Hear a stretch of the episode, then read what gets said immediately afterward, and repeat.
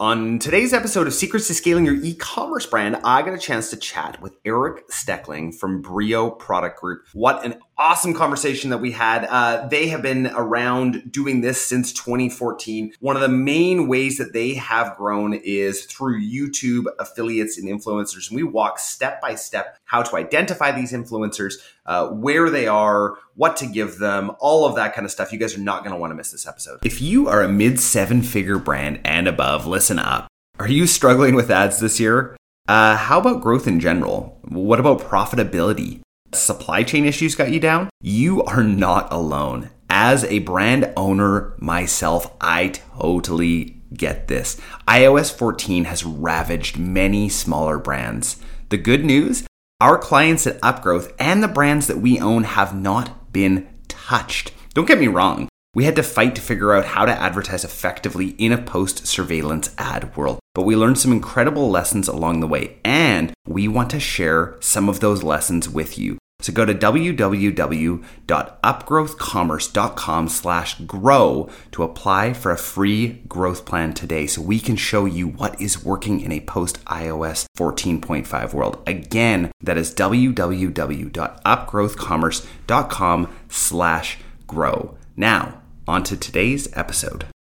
Someone on my team thought I either had superpowers or woke up at 5 a.m. to crunch client numbers. Turns out I just used Triple Whale. Yeah, that's what one of their customers said, and he may be onto something. No one has to know the secret weapon to your success is Triple Whale's powerful analytics platform, built to accurately pinpoint your ad spend across networks, making you look like the smartest person in the room. Their robust app helps you clarify your campaign's performance so you can run smarter, faster, more effective ad spends in real time and reap the rewards. Are you a genius? Only one way to find out. Guys, want to take Triple Whale for a spin? Stop by triplewhale.com slash upgrowth and use promo code upgrowth for 15% off. Now, on to today's episode. Hey guys, Jordan West back with another episode of Secrets to Scaling Your E-commerce Brand. Today I am joined by fellow mountain biker and e-commerce store owner Eric Steckling from Brio Product Group. Eric, welcome to Secrets to Scaling Your E-commerce Brand. Hi, Jordan. Thanks for having me. We've talked for about 10 minutes now about mountain biking. So now we're going to get into it. And uh, time to cut that short. yeah, yeah.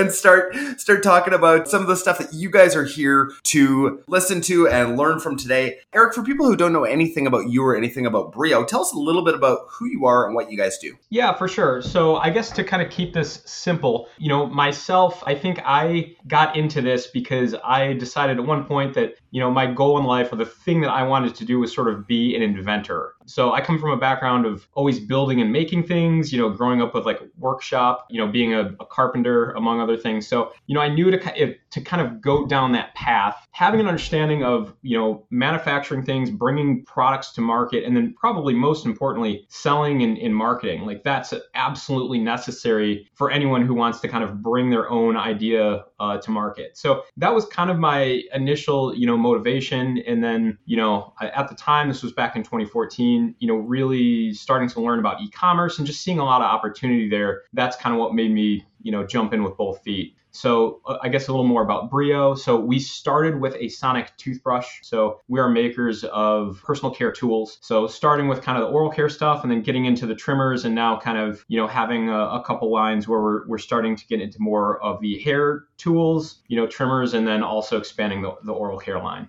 Awesome. Eric, you know, the first thing that comes to mind when when thinking about this is like, what gave you the thought and and even the word uh, I'll use is like the audacity to go into markets like that that are dominated by, you know, P&G and these huge players in there. What made you think that you could get in there and somehow get a foothold? Yeah, so that's a great question because, you know, again, starting with the Sonic Brush, for me it was personal because that's a product category that I've always liked. You know, so my very first Sonic Brush was an Ultreo, which no longer exists. And what what is a Sonic Brush? Like, what exactly can you explain to me where exactly that fits? Yeah, for sure. So, you know, there's a few types of electric toothbrushes, ranging from the ones you put a battery in at the bottom and it kind of has a little bit of movement. But the main two styles are sort of an oscillating brush, like an Oral B, where it kind of moves back and forth like this, and then a sonic brush where it's solely vibration. So, mm. you know, kind of after trying a couple of those, you know, people have different preferences. Like there are people who say they like the oscillating brush more. You know, most dentists seem to favor the sonic style. I think it works and feels a little bit better. So, yeah,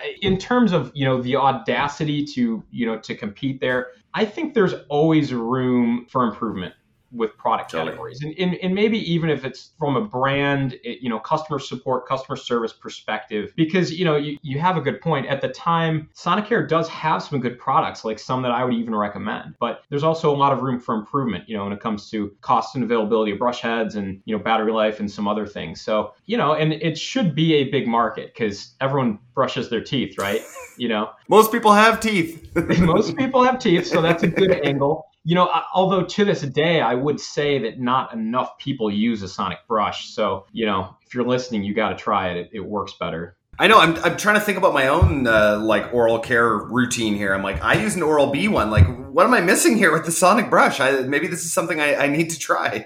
Yeah, and, and it's funny because a really good friend of mine was in that same boat, and he was like, you know, why why do I need that? I really like the one I have. And then like it literally took a couple years later. I think I gave him one or got his hands on one. He was like, oh yeah, okay, that's better. I like you know I like that better. So so 20, 2014 you guys started and you decided to go direct to consumer. What was the thought there? And walk me through what the first few years of that looked like going yeah. to market with a, a product that I'm assuming is was mostly a product that was in retail and wasn't highly in the direct to consumer world. Talk yeah. to me about that. It was an interesting process. So, I mean, a couple things to touch on really from your last question too is the competitiveness. So, like, I feel like now there's so many more direct to consumer, you know, electric toothbrushes than there were back then. You know, so back then you're right, there really wasn't much. But to be honest, where we really got started was Amazon. You know, again, because mm. I'm coming from a background of kind of a product person, you know, someone who understands manufacturing and circuit boards and stuff like that, and having no knowledge of how to drive people to a website. So, you know, for me, that's really where the learning curve was. And the good thing about Amazon at the time is all you had to do was show up you know? So you show up you get a get a little bit of pr a couple articles here there. You know the seo part of it was huge is huge really for amazon. It's like how are you going to rank for keywords? Yeah. And that was it. That's all you had to do was sort of be there. Obviously we know that's changed that has changed substantially so walk me through what your marketing mix looked like as you started to move you know away from predominantly amazon and started to move into into other channels and and walk me through what some of that marketing that started to work and, and has kind of propelled you guys since for sure, yeah. So there was a an early on engagement that was like really kind of a turning point for us. So you know, as the frustrations with Amazon started mounting, we're looking like, oh, you know, let's really get our website going and, and, focus there. That's when we really first started focusing on that kind of digital marketing effort. And we had reached out to and got included in an article from a website that I don't even know exists much anymore. It's called like Electric Shaver Guide. And so, you know, he did this write up, you know, and this was with the trimmer, kind of talking about where this product fits and, and whatnot. And we saw how much traffic that could drive to the website. And it was a, a real learning curve because, like with Amazon, you know, you don't have to do anything, but you also have zero control. So yeah. I learned really early on from that was like, wow, we can actually like drive way more sales to our own site than just sitting back and relying on Amazon keywords to work for us. Yeah. So yeah, yeah. From that point on, I mean, we're definitely focused on the PR, the affiliate articles, and then our next step was really getting into kind of the the YouTube influencer stuff, which has been and you know since has been the vast majority of our site's traffic. That is super interesting to me, Eric. Let's dissect what exactly is working there because, you know, from people that I've talked to, there's not a lot of people that are using YouTube influencers that are using YouTube, especially in the D2C space. There's there's a few brands, you know, that have been on the podcast. Patrick Adair Designs has done an incredible job of this uh, with their rings. A really great job on YouTube. But I really haven't seen a ton of people absolutely like driving the majority of their traffic from YouTube. Can you walk me through how that worked? And then I'm going to be asking you like a billion questions about this because I really want to make this tactical for other brands if they are considering this as another traffic source.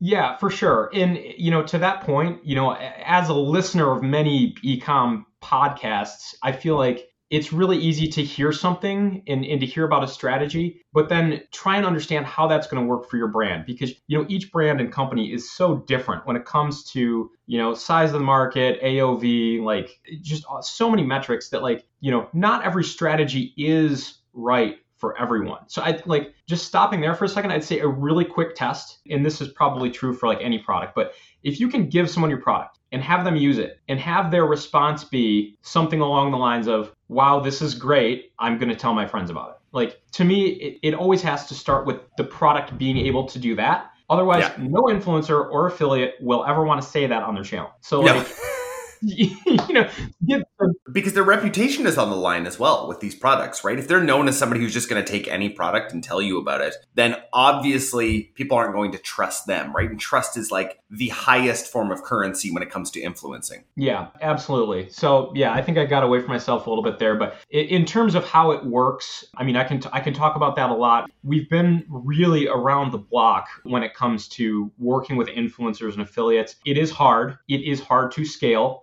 to me, it's also really kind of about relationships. Our best people are people we have been working with for years. And I think another kind of spin on this is like you can look at it like you're spending marketing dollars or paying someone, but another way to look at it is an alternate content strategy, right? Yeah. Instead of like turning a camera on on us or our own channels, it's just flipping that a little bit and it's still content, it's just different. This month's sponsor is Triple Whale. Triple Whale's powerful analytics platform clarifies your ad performance across marketing channels, keeping you instantly in the know. Go to triplewhale.com slash upgrowth and use promo code upgrowth for 15% off today. Now, back to today's episode. So, how do you find these affiliates and influencers that want to potentially work with you? What does the reach out process look like that? Are you using a certain tool these days? What's the most efficient and effective way of doing that? we have tried a lot of tools. uh, we've wasted a lot of money on a lot of tools. And to be honest, right now we're doing it manually. Okay. We have internal people that are managing that in terms of searching and outreach. And, you know, like I said, it's got to be personal. Like it, the outreach has to be personalized. You've got to have a reason for connecting with them. You've got to show them how they're going to value from the or benefit from the relationship. So yeah, that's. I wish I had a better answer. I think that's no, no, no. I think manual is sometimes the best answer, right? It's it's like you realize like, oh yeah, this is something that cannot be automated, right? I think relational things can't be automated. That's that's mm-hmm. very difficult if you're trying to build a relationship up with somebody. They're not a robot that's just going to, you know, robotically read out your ad read. This is somebody sure. who you actually and, want to care about your product. Yeah. And this is where I think like the value of the product plays in too, because if you're you know a brand selling a $20 product, it's gonna be a lot different than, you know, that bike company I heard you talking to the other day where it's a four thousand dollar yeah. product you know and then because then that that carries a lot of weight. You're like wow you're gonna give me one of those things? Like you know I'll, it changes the story. So that factors in. Yeah absolutely. Now are you giving the affiliates and the influencers any sort of direction on where you want them to go with it? Or are you just giving it to them and letting them do whatever they want with it i think you absolutely have to give them some direction. If it's you know talking points explanation of the brand or brand values. Yeah. And they're looking for that too. They you know if, if, you get a box something shows up you don't know anything about it. And it's a it's a burden on them to try and figure that all out. Obviously they have their own opinions in terms of the use and how it works and all that. And you know we love hearing that feedback too. But you have to you have to give them some information. Let's go back to identifying influencers here. What does the process look like? Like, are you guys searching on YouTube? Are you searching Google just to try to find these people? Are these like, are you lo- looking for like, like oral care influencers or or I'm assuming maybe it's a little bit more broad. What can you walk me through the identification because I'm I'm really interested. I'm actually just interested for myself and everyone else can just learn from me. yeah, yeah they don't they don't have to listen or, or know anything about this. No, that's that's a good question. So a really big probably thing to talk about is the fact that we have been very focused on YouTube. You know, early on, well, think about this. The amount of work and effort it takes to get someone just even interact, like get a response, you know, like yeah. get them a product, whatever. An Instagram post isn't going to do it you know, like it's not going to move the needle on our end. So like we've really kind of avoided Instagram only people just knowing that like either it's a constant battle to try and get them to create more content, you know, and and then like the content they create doesn't have any lasting effect. So, you know, we've been really more on the YouTube side, like way in, into titles and content that is helpful for people yeah. and that will index and search. And and the thing is like I mean we have video we have YouTube videos that drive traffic for years. Years and years will drive traffic from, you know, the same videos. So it's like it makes it a lot easier to keep going if that's the case rather than trying to reinvent you know your whole roster of, of instagram people every couple of months. So for us youtube's always been a focus for that reason. You know to a less extent blog articles and like you know pr kind of type articles they can have that same effect too you know the interesting one i think that's next up is tiktok in trying to understand i was just about to ask. I'm like where, where does that fit into all of this? It's like like the mini youtube almost you know for, for sure. So we've, you know, become active in that channel, really active in the last couple months. You know, views are so much easier to get. And this sounds funny, but like, so we've got a new video editor, younger guy, obviously, who's familiar and understands the platform and uses it and gets it. And he actually said the other day, which just like kind of blew my brain a little bit, but that he knew people that would actually search TikTok for content topics. Like, for example, how to tie a tie or you know, how to like tie a bow tie, something like that, where yeah. they're actually looking for an answer on TikTok. I, probably you and I would never ever think of doing that, but people are. We're too old, Eric. I go, I go to YouTube. YouTube's the cool one to go to.